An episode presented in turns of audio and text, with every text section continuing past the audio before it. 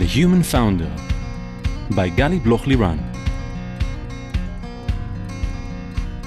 Hi, I'm Gali Bloch Liran, and welcome to The Human Founder, the podcast where we speak about the mental aspect of the entrepreneurial journey.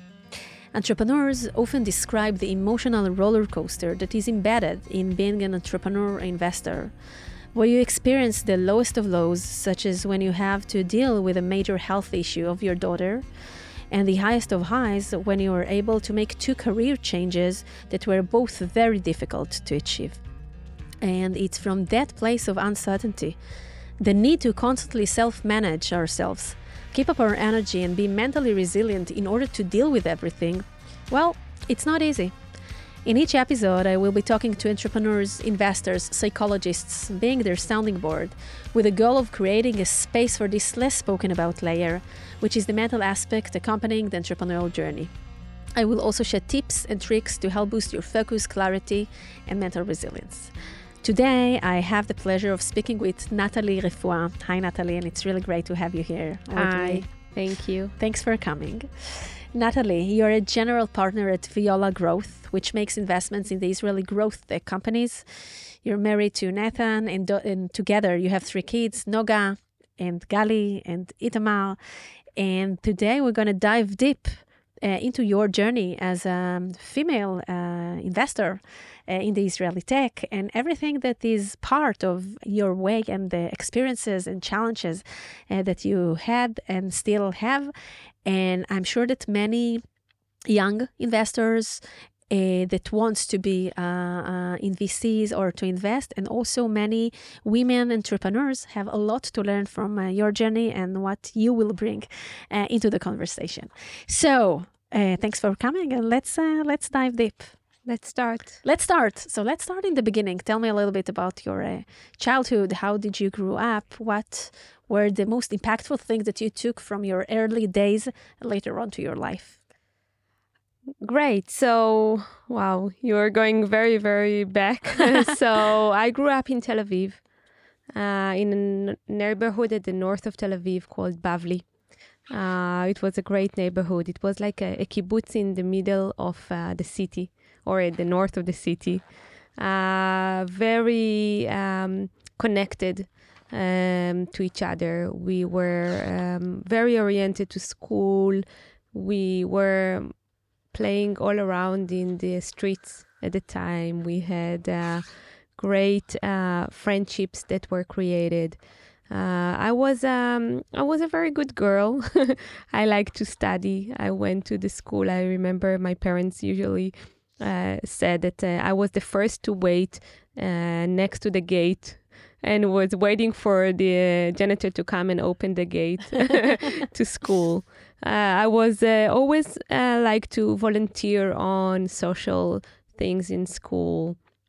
Um, and I think that um, this very cozy and warm neighborhood of um, uh, being together, a small community, contributed a lot to my um, confidence uh, because I felt that I'm um, I'm part of a community, uh, and this actually continued also in high school. Although I went to high school in Tel Aviv, which is um, uh, not a small high school, but uh, but still people from all around uh, Tel Aviv, and I had friends from all over, and I, I remember myself as as a kid or as a grown up that um, I always wanted to have everything. I wanted to be good at school, but I want also to have social lives, and I wanted to do things that are um, representing uh, school. Um, so I I worked hard to succeed on different fronts. Um, I think part of it was the fact that I'm um, I'm the middle child. I have. A, Tell me about it. Yeah, you're also. Yeah, yeah. It's like also your galley, right? Yeah, it comes. It, it comes yeah. with a name. Yeah, right. so let's I, talk about yeah. being the second child in the, family. the family. second child, the center of the family. That's how I call my Uri. Yeah. You cannot say he's the. Um, uh, uh, uh, in Hebrew, do you say uh, Beinoni or you say Emtsai? Yeah. Right? You need to say center. The, center. Merkazi. Yeah, The, the center, center. because then he, he feels or she feels uh, empowered. You know, they are the center of the house and the family. So I felt that I need to justify my existence in the family because I have an older sister, Shirley. Um, and she's the older one, you know. She, so she, but and she was actually really, really close to me all the years, and until today, we're the best friends. Um, and I have um, uh, a younger brother, um, so not only that I was the middle, I was the second, second girl, second daughter, second daughter. That's it. That's it. So From I didn't have just can't get I, exactly. I didn't have any speciality connected to my presence in the family. And I always uh, thought that I'll be the excellent one Mm-hmm. in order to to you know to to have my space. We're joking a, a little bit about that, but um, in psychology and also, you know, us in, life, there are so many things from our childhood that we sometimes we are aware of, and sometimes we don't even we're not even aware of it. That uh, uh, shape the way we behave and the way the grown-ups that we uh, become, and and even this small but so crucial um, uh, role actually because being a sandwich being the second child among three is you, you take on yourself some kind of role. It's some kind of a position right in, in life. And and you describe it so beautifully that i had to achieve. I had to make them see me now it's not necessarily the reality It's definitely not is- the reality. this is your reality and this is your feeling. I have to make the others see. I have to push hard. I have to make a lot of efforts and endeavors in order to succeed because, in my subjective opinion, I'm second. No one sees me and I need to make them see. And this is something, um, it's not for everyone, but there are some characteristics in it that goes with us you know later on uh, when with our inher- inherent with our uh, personality and the way we grow and it goes with us later on during the career the situations that we have how we navigate situations and it's sometimes it's even funny and cute to think that it began so many years ago you know yeah, yeah, yeah. I totally home. agree. I totally agree. And I think that part of it is the fact that um, we we don't see ourselves as a uh, one single person in the world. We always look at ourselves in the ratio of the others, and because you're you're a middle child, you're always paying attention to who is around you and what are you what is your role in this setup. Mhm. and i think this goes with me also for for the entire life. And what you just said, it has something complex because you're sometimes uh, or many times actually comparing yourself to what happens. But also on the other side, the good thing of it is you're very sensitive to everything that happens and you see and, and your uh, uh, uh, senses are really working You- have high level of alertness to what's going on because it comes from a survival mode but later on you use it uh, uh, uh, because it's also good Yeah, and it's uh, it puts you also in a more vulnerable situation Mm-hmm. For life as well. so sensitive to others, but also to yourself. Definitely. Fir- first and foremost to ourselves. Yeah. Yeah. Okay.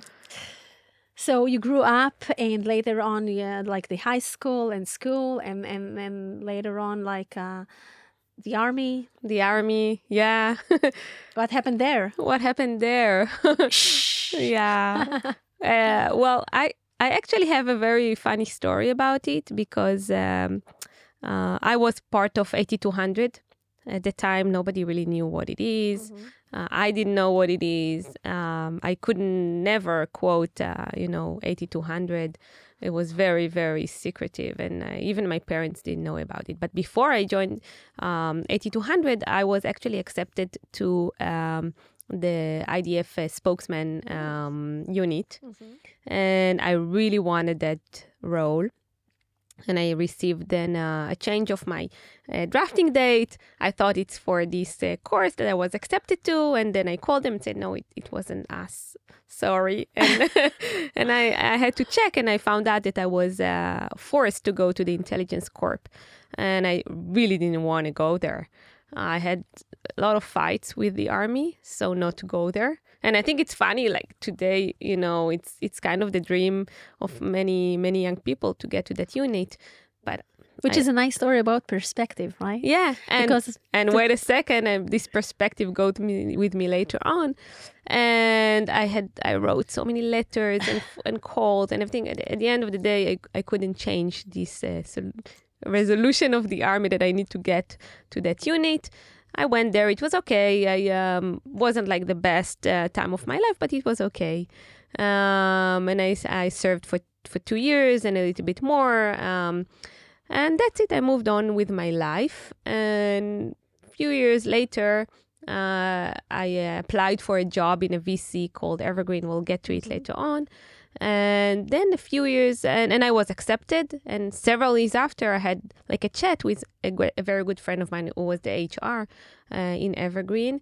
And she told me, listen, um, we, we accepted you to, to job because you were at 8200. You had a ticket. You had a ticket, and I said, "Wow!"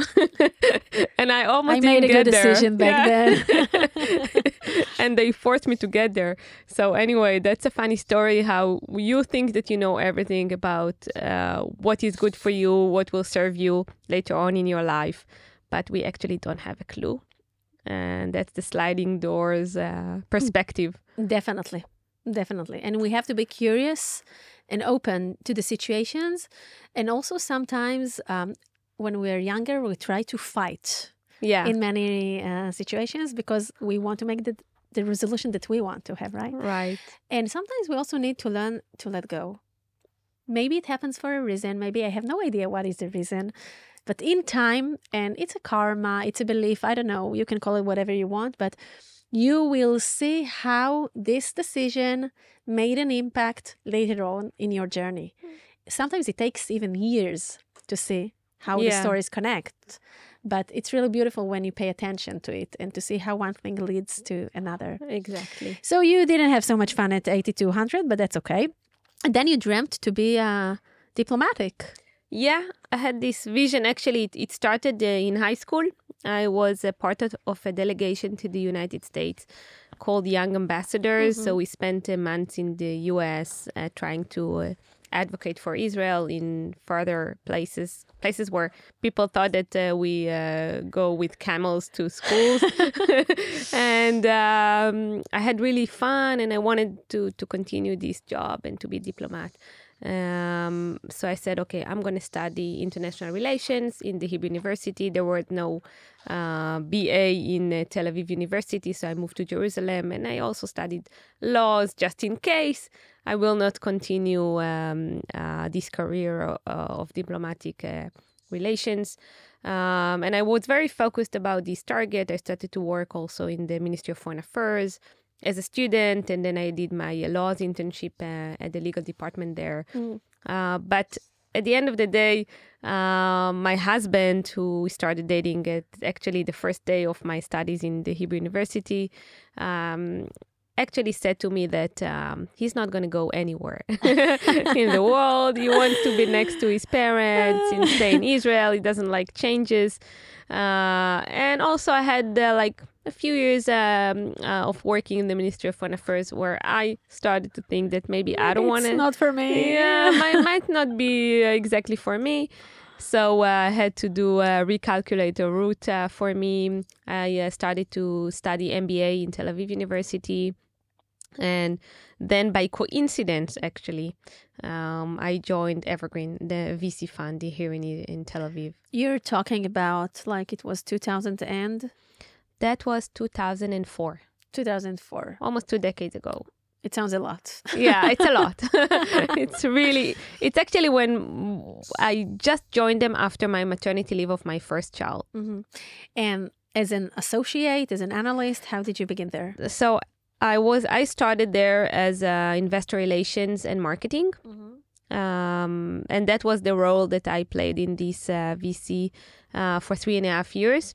Um, it was a very unique place. First of all, one of the best VC funds here in Israel. Unfortunately, they no longer exist. Uh, but they were actually after a succession process where the founders of the VC stepped uh, down and the younger generation came to lead the firm. Uh, and I, I was brought to help them actually to raise capital. as an investor relations. I had no clue about this uh, industry whatsoever. But you had Um, 8200 right.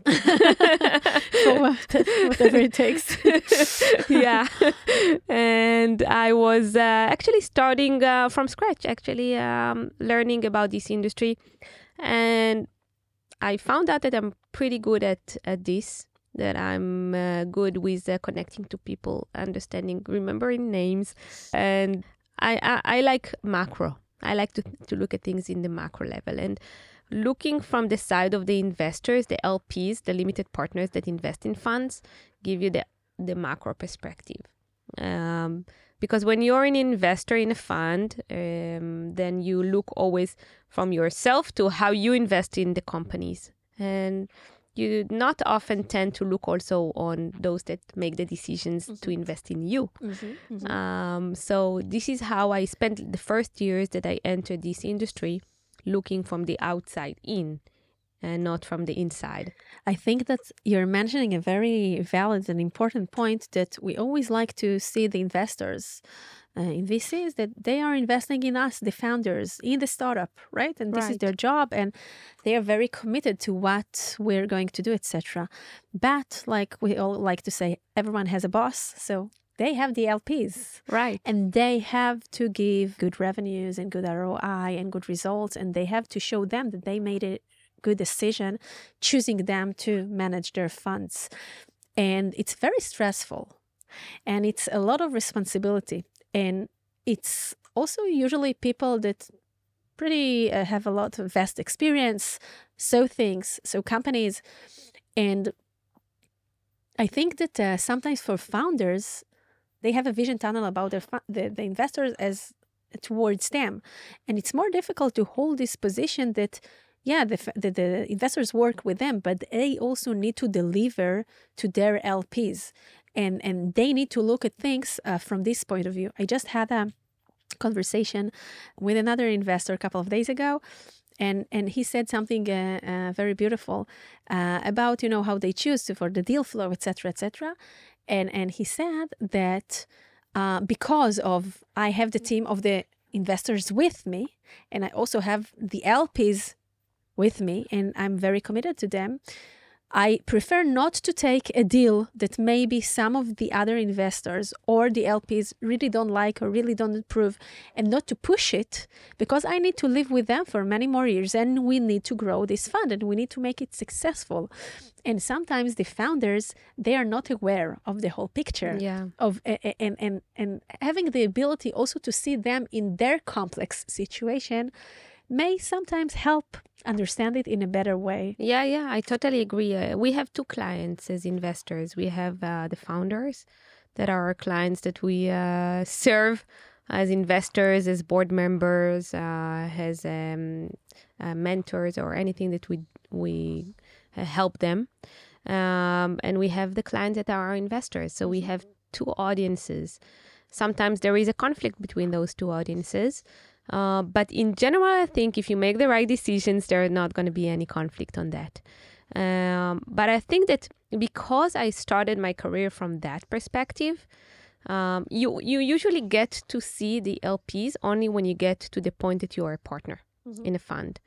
Uh, but you know, on the way, you're an analyst, associate, principal, and by the fact that I started my journey in this industry as um, from the macro sp- perspective, from their view of how we make decisions in the fund, um, I think it contributed to my um, decision making or my viewpoint through through the years. But um, so I spent uh, the three and a half years uh, in Evergreen, met uh, great people. Uh, but then I kind of understood, and it, at the time it was it was pretty uh, the case. I don't think that this is any any more the case that uh, there is a glass ceiling if you are not making investments in a fund, and I I didn't want to be an investor in, in the VC firm because I don't have a pure technology background. Of course, by today that I for two decades already investing in tech, I, I have a lot of experience here. But at the time it was like after three and a half years, I cannot really be an investor in a VC and I need to find a way to to be in a position that I can grow to be uh, the leader because You always uh, aspire to get to the front. And I, uh, I, I understood that in the v- in this VC I won't be able to do it, and I had a glass ceiling. And then a good friend of mine, actually, that you know her, Hila, um, she was part of uh, a group called Viola. Uh, and she connected me to um, the founder of uh, Viola Growth. At the time, we were uh, known as Viola Private Equity, Harel. And he was forming a new uh, fund within the group uh, for late stage investments. So it's a more financial oriented decision making. Um, and uh, I had a really good deal with the Harel. he was very open, um, which is very rare in this industry. Uh, and I said, okay, let's do barter. Um, I'll help you raise money, and you'll uh, let me do investments. that sounds like a good barter. Yeah. and I remember people people told me you'll never you'll never let you do investments. I said, okay, let's see. I I always have the uh, option to go away if it doesn't happen. And from day one, he, he really um, fulfilled his promise. And I started as an associate and continued. And 15 years passed by. we, will dive to uh, Viola uh, in, in, a second and to all your experiences there. But I wanted to emphasize um, a couple of things.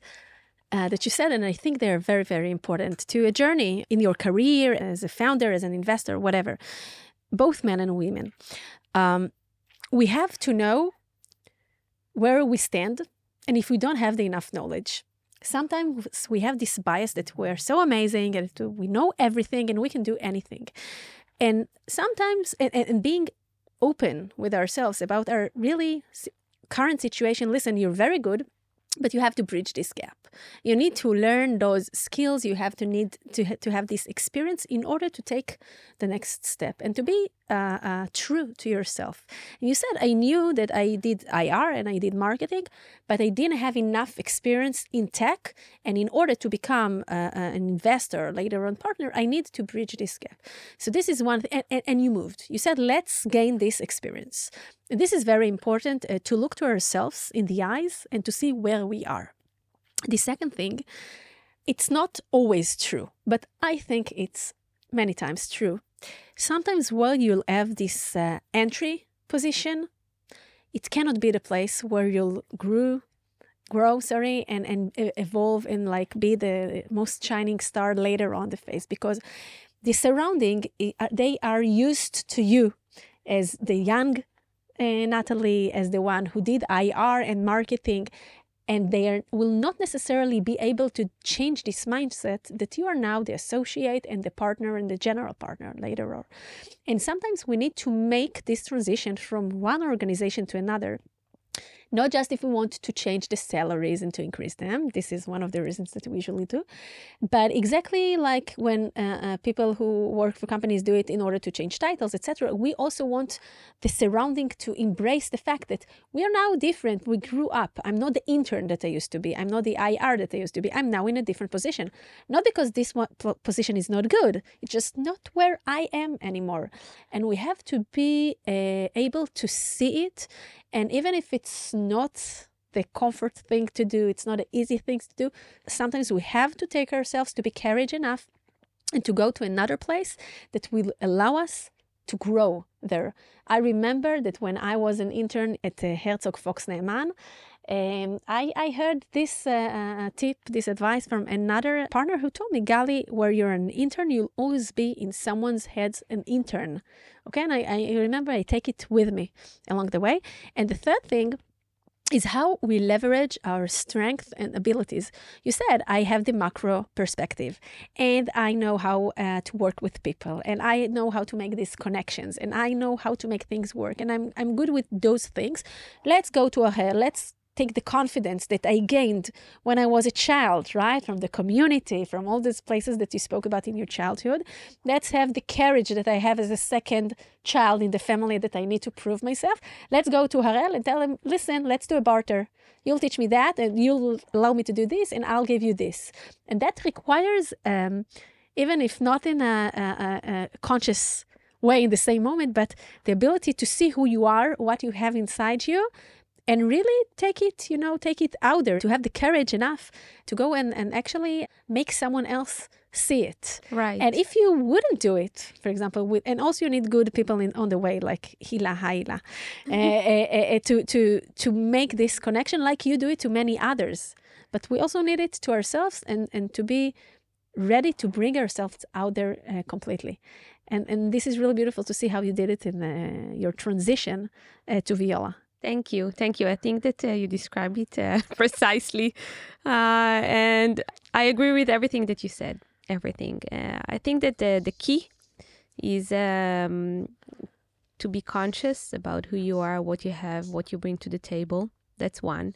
Second, uh, to take any end of a rope that you have and pull it. Mm-hmm. You know, uh, don't uh, miss an opportunity to take a um, to take a connection, to take something, and always be uh, open to think about the different options.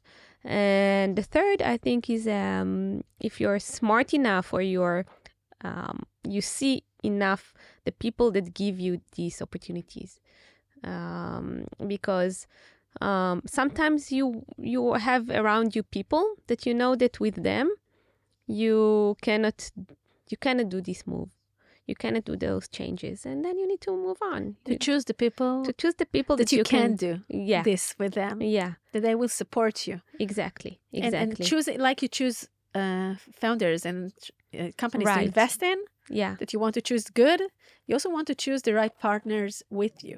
yeah Same and you know for investors. years for years i i i thought that i'm not good at uh, um, you know knowing about people from first instance Mm-hmm. or from you know short uh, uh, interaction uh-huh. but the more that i grow up and the more that i had to make decisions about people i actually trust myself more and more I relate to what you're saying so much because you know sometimes our uh, analytical mind tries to tell us in this quick uh, machine learning that we have inside. Okay, this person is tuck tuck tuck tuck tuck. You can, you know, uh, uh, uh, uh, categorize him or her in that way, and you can understand all the characteristics. Or you learn to trust on your gut from so many conversations that you have that you see someone and you look to him or to her in the eyes and i feel it's like you know you have all those things coming out i mean you, you can see you can see and you can feel things Eh, and and and the understanding that we can really use it and, and trust ourselves in this and not hesitate all the time you know? It, it's a conversation that even that we're more mature and more experienced still sometimes is my gut feeling is right? Yeah? Yeah. But we're improving the machine learning all the time right? Right. And, And- you and- get to know yourself as well who are the people that you trust more mm-hmm. who are the people that you want to have around you Mm-hmm. um, and I guess that uh, that's also connected to uh, more experience. Uh, I like the, I like the the machine learning uh, way of thinking. Yeah, we Yeah. are we are also robots sometimes. We improve it. We improve it all the time. So, so Harel gave you this opportunity, and you took it. And do you think that nowadays, in the VC world, it's the same? It's different. Do you think if do you think that 15 years later, you you would get the same chance, the same opportunity, or that nowadays everything is changed? Uh, wow, that's a difficult question. I think um, the nature of people is to be, in general, to be very um, close-minded, not open-minded. And I think that uh, people are still putting most of the people in uh, drawers and in, you know, put labels on them, and are not very open to changing routes or you know to to let people do career changes. So on that, I don't think there is a change. But there is a change um, in regards to women in our industry. So when uh, when I started uh, this journey two decades ago in the VC world, um, I, there were barely any women uh, partners or general partners in funds. There were barely analysts uh, um, uh, or women analysts. Uh, we were about five percent of. By the way, it's global. It's not only in Israel. And I think that today um, it's about 15 to 20 percent of the industry that you have uh, women at the top. Uh, As VC investors. VC or uh, you know uh, growth funds um, uh, investors. So it, it's um, definitely uh, better, but um, I don't see any reason why it won't be fifty. So I have a, I have a lecture that says actually from five to fifty, from five percent to fifty percent. There is no reason why not to be fifty percent. So, so how, in your work as an investor, women woman investor, what can you do? What do you do in order to make this change from five percent to fifty? How do you see women entrepreneurs, women founders? How do you see? I'm asking many questions. You will choose which ro- uh, rope to pull. Uh, how do you see women founders? How do you see other women investors? How do you see the VC supporting women investors? Do you see a difference between the way men investors are addressing women investors? Let's talk a little bit about that. Yeah, yeah. So first of all, uh, from my perspective, I try to bring as many uh, women uh, to the um, investment team as possible, uh, and I spend a lot of time on on on thinking about it and uh, working towards it. So that's one thing. Um, regarding women uh, entrepreneurs, so obviously, and I think the change is all across. There are many more uh, women entrepreneurs these days than there were in the past. and on all fronts, uh, and you see it on all companies. And there is a, um, it's in the conscious of people. You know, people look for um, women to be around them because it's good. It's good for the company. It's good for uh, for everything that you make. Any you know, like in life, uh, it's uh, we have a, an important role in this world, and it's not uh, it's not a cliche. I think I really believe in it. Um, so there there is a lot of more opportunities today to invest in women than there were in the past. Uh, not only for startups and not only for start- startups in the e-commerce or you know it's in in all all uh, all sectors. Uh, and you have more women with a technology background, so it's the change is is felt on all fronts it's still not enough on that. And uh, and by the way, in, also in the VC world or the investor world, there there are many more women that uh, make investments today uh, as partners, as uh, principals, as analysts. It's just much more open than it used to be. But as someone who's from the inside, really from the inside, so I want to dive a bit deeper. You you began at Viola, and you came to Harel and Harel, and you told him, "Allow me to make investments, and I'll help you raise funds." From the first day there, your work was um, as an investor, Right. right? And you climbed the ladder and and and grew with with the company. We have this thing that we see various VCs that they have women investors as partners, but the, in title, but de facto they are not really either equivalent or decision makers or really make investments. Please, um, please shed some light on it. Well, I'm not sure that this is uh, really accurate to say that. I think that uh, in most of the cases where women are have a partner title, they make investments. Um, it's not something that is done only to give her the title uh, to Mark V. And I think it's also on the women themselves. You know, uh, if you get a title of a partner, you need to make sure that you make uh, investments as a partner.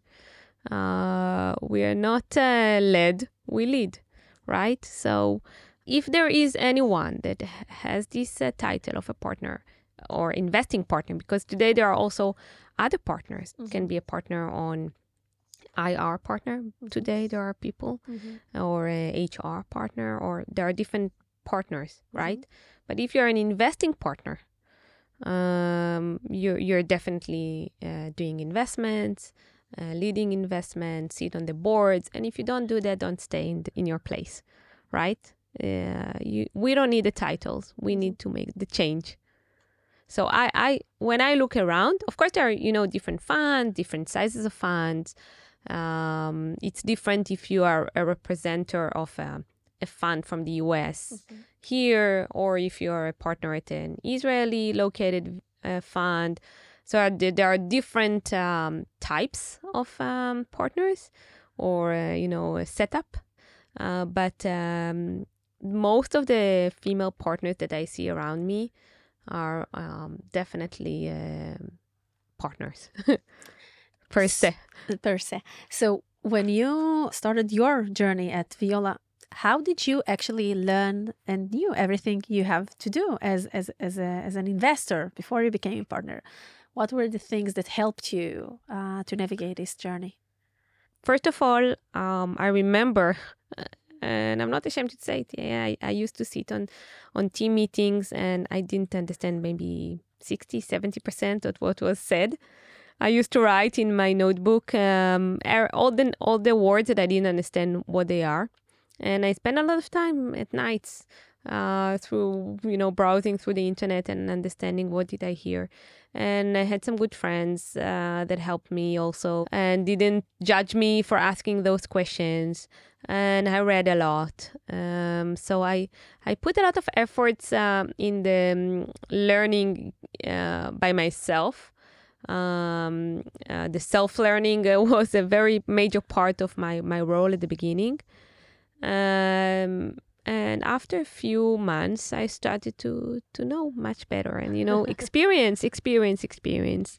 Um, that was uh, really putting me into business um, and trusting myself. And, you know, another important point and sometimes I see it uh, in mail. uh, people around me that I I'm a good listener. Uh, I don't jump to to to say everything that I have on my mind. Um, I sit, I listen, and for the first few, um, maybe even year or two of my of my work um, at Viola, I didn't say much. You know, most of the time I just listened. Uh, and only when I feel that I'm secured enough to say, or that I feel confident that what I say is going to contribute to the conversation, and not just for the sake of saying something. And that's very important, in my opinion, because this is how you get attention when you say things that contribute to the conversation, and not just for saying it. It's beautiful what you said, and and and I'm thinking about this capacity of really of, of, of listening how how true it is and also how it comes from the inside and and how our uh, life experiences and our uh, personality actually builds also our professional personality. You started at viola uh, after your first child was born right? Yeah uh, no after my second child was born. After your second child was born. And you also as, as you mentioned in in the beginning you, you you've experienced as a family also a big challenge, a big medical challenge during those years. Do right. You, do you want to yeah. share a little bit? Yeah, I'll briefly share that. Uh, yeah, actually, about a year and a half after I joined Viola, I was still like, as I said, proving myself to be uh, entitled to become an associate investing and learning uh, curve is still uh, very sharp. Um, and my my uh, my daughter, who was then uh, two and a half years old, um, uh, she, uh, was uh, diagnosed with cancer, and I actually didn't work for a year a year plus um, during that period. Um, it was a very challenging period. We we had to go also to the United States to take care of her. Um, I was about 35 years old at the time. I had an older daughter who was five years old, not that old, and it was a it was a very challenging period. Um, my my daughter is now 15 years and a half years old. Uh, she's a healthy, amazing girl. Uh, we still have uh, quite a lot of challenges from that period and all of her treatments but um, uh, she's a winner. uh, so uh, she's a winner, and you're a, a, a, mommy winner, and of course also a daddy winner, and and, and thinking, lucky and lucky. So my grandma used to do, you know, touch wood if they can hear it. I'm I'm thinking about you 12, 13 years ago, right? Yeah. Dealing with this. Just one and a half years to your dream job at Viola. You don't know yet that it will be your dream job, but it, it starts. And you have a five years old at home. And and you're young, you're 35, you're still, you know, navigating life and this challenging decade of building our families and building our career. And all of a sudden this and and you stop your professional lives for a year and a half which is a lot. Yeah. Uh, and and you are completely and totally uh, uh, devoted to what happens at home because you understand that the mommy within you comes first. And I'm I'm thinking about this um, challenging, and it has so many perspectives that we can take it. First of all. As a firm, how do they embrace it and support you? And you can talk about it. I mean, you're still there, so I guess they supported you. and how and how important it is to to understand that first and foremost, we all people we're dealing with things in our personal life, and how as a company or firm, whatever, we need to to let it be and to let it to give it a space, and and then also how this life changing event actually built part of your resilience and and the way that you look at life and your perspectives and the way that you approach to uh, founders and and and to general to, to life in general. So tell me a little bit how this uh, because when you said listening before i felt that a lot of it is also connected to this to take time to breathe to really evaluate the situation to see what's going on to see what will be not the fastest thing to do but the wisest thing to do yeah, wow. I so I have so many things to say about it.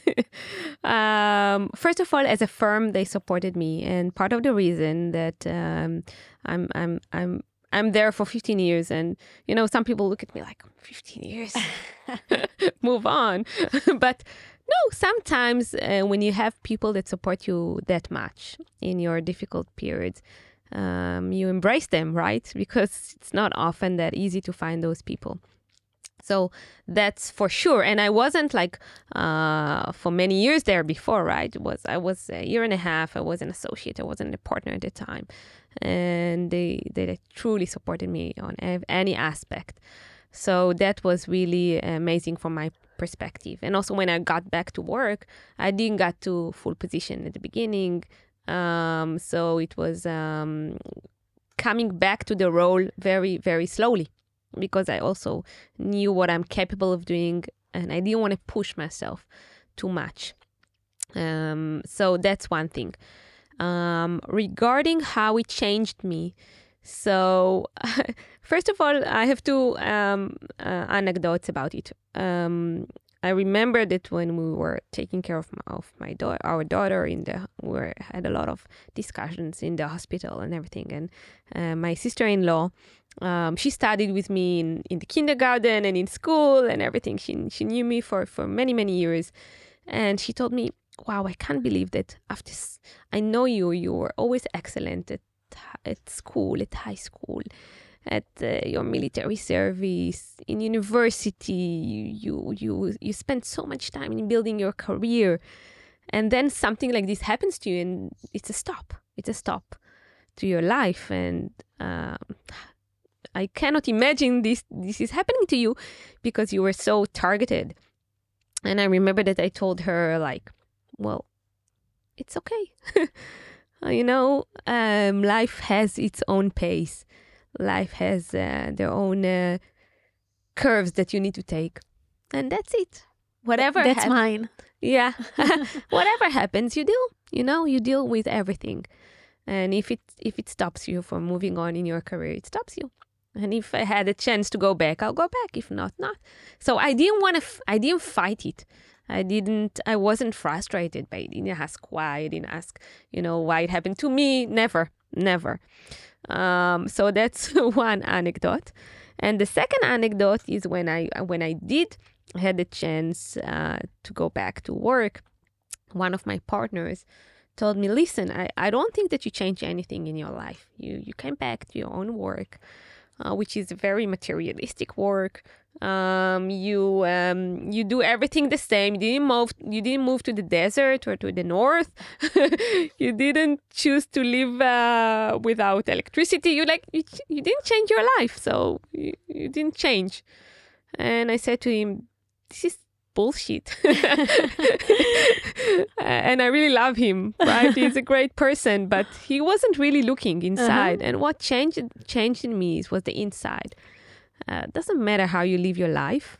It's it, the matter is how you look at your life, and you could look at people and you look at yourself, and what you want to achieve in life. Uh, that, that that's good for you. Um, so I, I don't look at uh, outside things. I look at inside.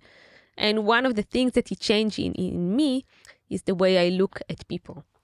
You know, right? So the way that I look at people, and most of people don't really bother to do anything about it, is that sometimes you see a person in not in a very good shape, right? Not very strong or not acting as he, he should or he she should act. And you always like blame that person, right? But if you wait and maybe maybe that person is going through something right now, right? And you have no clue because nobody really knows what a person has in his other life or personal life or something like this. And then you need to stop and say, okay, have some compassion, Uh-huh. right? So this is how I act usually. I try to not to unless someone is blocking my parking and then I don't have any parking, compassion. After the parking, no compassion in parking issue. You know, I, I'm I'm listening to you, and, and first of all, thank you for sharing everything. And uh, those that will look at it YouTube, they can see that you're very touched. And and I'm I'm not sorry for putting you there, but I'm I'm thankful for you know being uh, yourself and bringing yourself, hold yourself into their conversation. And I thought about two amazing words that you just emphasized now. One is that your uh, uh, sister-in-law, she said, "You're excellent." This excellence. Let's talk about excellence in life. And the second word is compassion. And I think about those two beautiful words and our interpretation to them, and how, as an investor, and on top of it, woman investor, uh, um, you bring those uh, capacities, those um, mindsets, and, and way of seeing life into your investment process, into the deal flow that you can bring into the uh, uh, firm. And the way I see excellence is is is like to do the best that you can at every specific moment under the circumstances that currently this is the situation right and this is the difference between to the uh, uh, you know to be uh, uh, uh, to, to have the grade A, right? To have like I'm the best. I'm I'm gonna get now the best uh, result in the exam. Or uh, excellence is something which is it's deeper, to my opinion, to know that you did your best. Because even if it's not the most desired outcome that you want, this is what you can do at this specific point. And I think that bringing uh, to founders to convey them this message uh, that we want you to do the best that you can in each and every point of the time. If when you're raising funds, when you need now maybe to let go half of your company, and when you need to do this pivot and do something else, when you need to uh, uh, buy a company in order to increase the growth, whatever, how you do it in the best possible way, and how you bring compassion into it. Because even when you let go of people you can do it in one way one, one way and you can do it in totally different way that they feel that you're with them. So we spoke about those words from your you know your personal point of view in life but everything is connected and everything is mixed and it definitely builds your uh, investor uh, character the, the way you are as an investor. So what do you think is different in the way that you Natalie bring deal flow into Viola versus other men investors, for example? If there is a difference. Um, I think first of all, as an investor, um, there are different types of investors. Uh, there i- you have hunters that uh, look for uh, you know go out and look for the deals and and everything, and you have more like the farmers that uh, when the company arrives, then you um, work with them um, more closely. So um, I I think of myself more as an as a hunter. I really uh, I like this challenge of um, trying to um, and to understanding which company is uh, an excellent company Mm-hmm. and try to to reach that company. And sometimes it's not easy. Nowadays, the ecosystem completely changed, so it's uh, I, I wouldn't say it's the same like a year ago, where you really had to have uh, great connections and great um, um, hunter uh, skills in order to get to the to the best companies. But um, wise entrepreneur would understand or know that um, bringing an investor to the company is one of the most important part of uh, his or her decisions because the person um, that invests uh, sits on the sits on the board and then you spend so much time with that person. And that person is a partner to many of your decisions and to the atmosphere that it is in the board. And then you need to bring who you are um, to the table. And in order to convince the best entrepreneurs to, to take you right you need to uh, show what you can bring to the company both on the value add but on the experience and of course everything that you can contribute but also on your personality. And i think most of most of the entrepreneurs that i know are very smart. And they one of their uh, and when they get to us we invest in later stage companies. So companies with already millions of dollars of revenues. And they usually manage by then maybe between 100 to 200 uh, employees. So they they understand people. They understand uh, they're very smart. Or not. most of them most you of try them to are, invest in those that yeah most of them are very smart. Most of them. Uh, and so they know to recognize or to to identify uh, most of them uh, who can be a good partner to to continue the journey with. And i hope that they can see um, that i'm all, all the thing that i said that i'm a good listener that i don't jump to conclusions. I'm i'm not a person uh, of uh, also um, uh, definitive decisions uh, unless it's really clear but uh, most of the times i like to think about things um, it's not always white and black. Sometimes it's gray. Uh, sometimes it takes more time to, to to reflect about things in order to to make a decision. Um, so i think that it's um, um, for the founders that are open to persons that are not um, loudy or that are not uh, uh, very determined, um, that they know the solution for everything. Uh, there is a very good fit, and those are the people that I want to invest in. Because as as we always say, it should be also an investor founder fit. Right. It should be good for the founder and it should be good for the investors and your values should work together and your style should work together because like I said you're going to sit together in the board and you're going to be involved in so many levels and and hopefully for many years yeah if, if the company is successful. So this connection this bond has to be uh, really really strong and, and, and really good to feel good uh, from from the inside. Tell me about your first uh, investment in Dynamic Yield Right. so my first investment as a partner was in a company called Dynamic Yield that was um, um, a company in the marketing technology sector, Martech. Um, it was a very funny story because I had um, just the pleasure of joining three boards until the company was acquired. so we returned um, close to 3x on our investment. We put about $15 million and returned $42 million uh, in just nine months. Um, so that was um, uh, pretty um fun, right? Usually you need to work very hard in order to bring a 3x return to the fund. And just in three board meetings and without all that, I did was coming to the board meeting saying Yeah, tack and tack tack it. and let's let's sell them let's sell them yeah. So um, and Dynamic Yield was acquired by McDonald's. McDonald's. Right. let's sell them to McDonald's Yeah. no one can understand at the beginning what's going on in here Right. And not only that, uh, it was a very fast exit. My first uh, investment was a good exit, so it's it's it's a good feeling. I also uh, I'm I'm a very good friend of the founder and CEO of Dynamic Yield, Liad Agmon, and we uh, we meet a lot and we speak a lot. So I think that um, it was a very good experience um, uh, to to succeed on your first investment.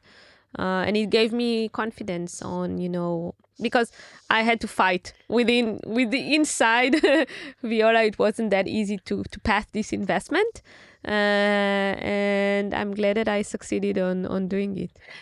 And and and the the feeling of uh, uh, being to succeed, it also goes later on because later on Liad himself became an investor, an investor, and and you can see the the growth of the founder.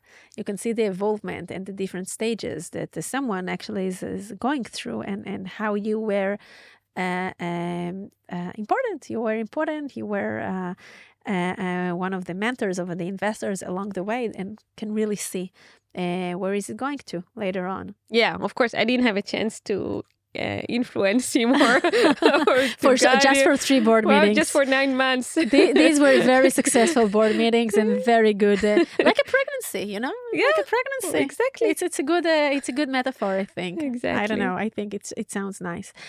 So before before we we hit the pause soon for young women that want to be investors or not young who wants to join the VC, who wants to, or already in VC and wants to grow and to become partners into lead investments, what would be the few advice that you would give them? I think it's uh, difficult to give advice at this moment. I'll tell you why. Because um, it really depends on who who you are, who they are, or what's their background uh, where where is their stage you know it's it's i would say maybe mm, one thing about you know in general general uh, remarks that are good for everyone in my opinion. First of all something that you that i uh, shared with you very early on uh, of this discussion that uh, you always need to look at yourself honestly see what you can bring to the table and what you can't and I would also uh, look for this specific um, skill set or um, excellence in a certain area that you have and emphasize it. And if it's important to the organization that you are part of, then even better. And you can use this skill set in order to promote yourself because then the organization uh, will not want to uh, give up on you and will need you right? So uh, bring something uh, special, bring unique some, and valuable. Re- really, yeah. So that's one thing. Second, uh, for female um, uh, employees, partners, associates, whatever. Um, just um, and I don't think I need to, to say it a lot more. In in my generation, it was more um, common not to be confident enough to ask for promotion, to ask for salary raise, to to be more proactive. And I think that uh, these days, uh, most of the females that I see around me, the women that I see around me, are um, doing it already, and especially the younger generation. So I think my daughter, who is now 18 years old, um, she knows exactly how to ask for things. Uh, but um, uh, if you're like um, 25, 30 years old now, and you're being between those two generations, ours and uh, the younger uh, generation, then um, just be very proactive about your journey, your targets, um, and don't wait for someone to dictate your uh, route or your road or your next uh, phase.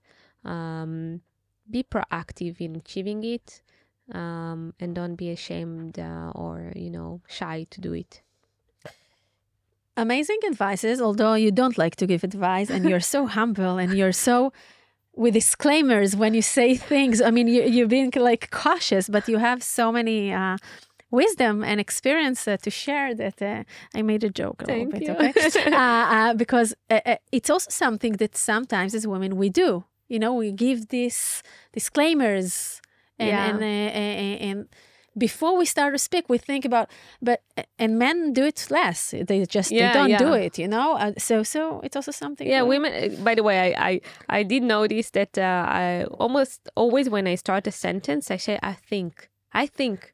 I remember this uh, Ally McBeal. Do you remember the, the, TV show? And there was this judge, and every time that Ally McBeal, the lawyer, she said something, so the judge said, "To your opinion." Yeah. She always said, "To your opinion," right? Yeah. So yeah, it's it's like, and I do it also because it really is my opinion. It doesn't mean that it's true for everyone. Just my opinion. And when men speak, they It- never say, I think, or to my opinion. They always say, like, it's a statement. but again uh, uh, on this uh, example i rather this uh, way of you know stating the things of, of to my opinion because it's really coming from the understanding that not everyone think the same. Not everyone are the same and this is exactly from the compassionate and empathetic place that we spoke about earlier and i think this is a place of uh, of power. I think it comes from a power to say to my opinion tak tak tak tak it doesn't matter that it's true to everyone. If you want to take something from it to your journey take. If you don't that's also okay. Yeah. and it's really acknowledging your power your what you bring to the table and also acknowledging it that not everyone will take it. And that's also okay. It's part of life. And i think it's nicer than just the acceleration mark that sometimes people speak with. Right. Like, uh, right. bring a bit of uh, humility and humbleness into the conversation Natalie, wow, we spoke about so many things and I, I really had fun. It's just like I told you, we're going to have coffee together. So that's what we did now, right? Completely.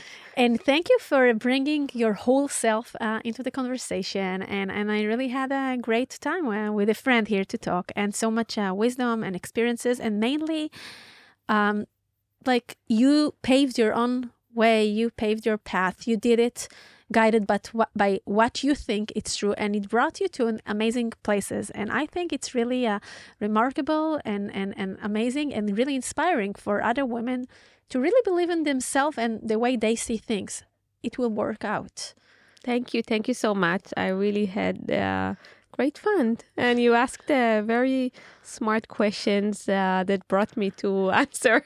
even to tears but that's easy. that's it that's it also for me do you cry a lot at Viola Uh, no, not uh, not these days. Not I this- used to, by Yeah? the way. Yeah? Uh, yeah. When I was younger, uh, I had um, several situations where it was I, I was too emotional. mm-hmm.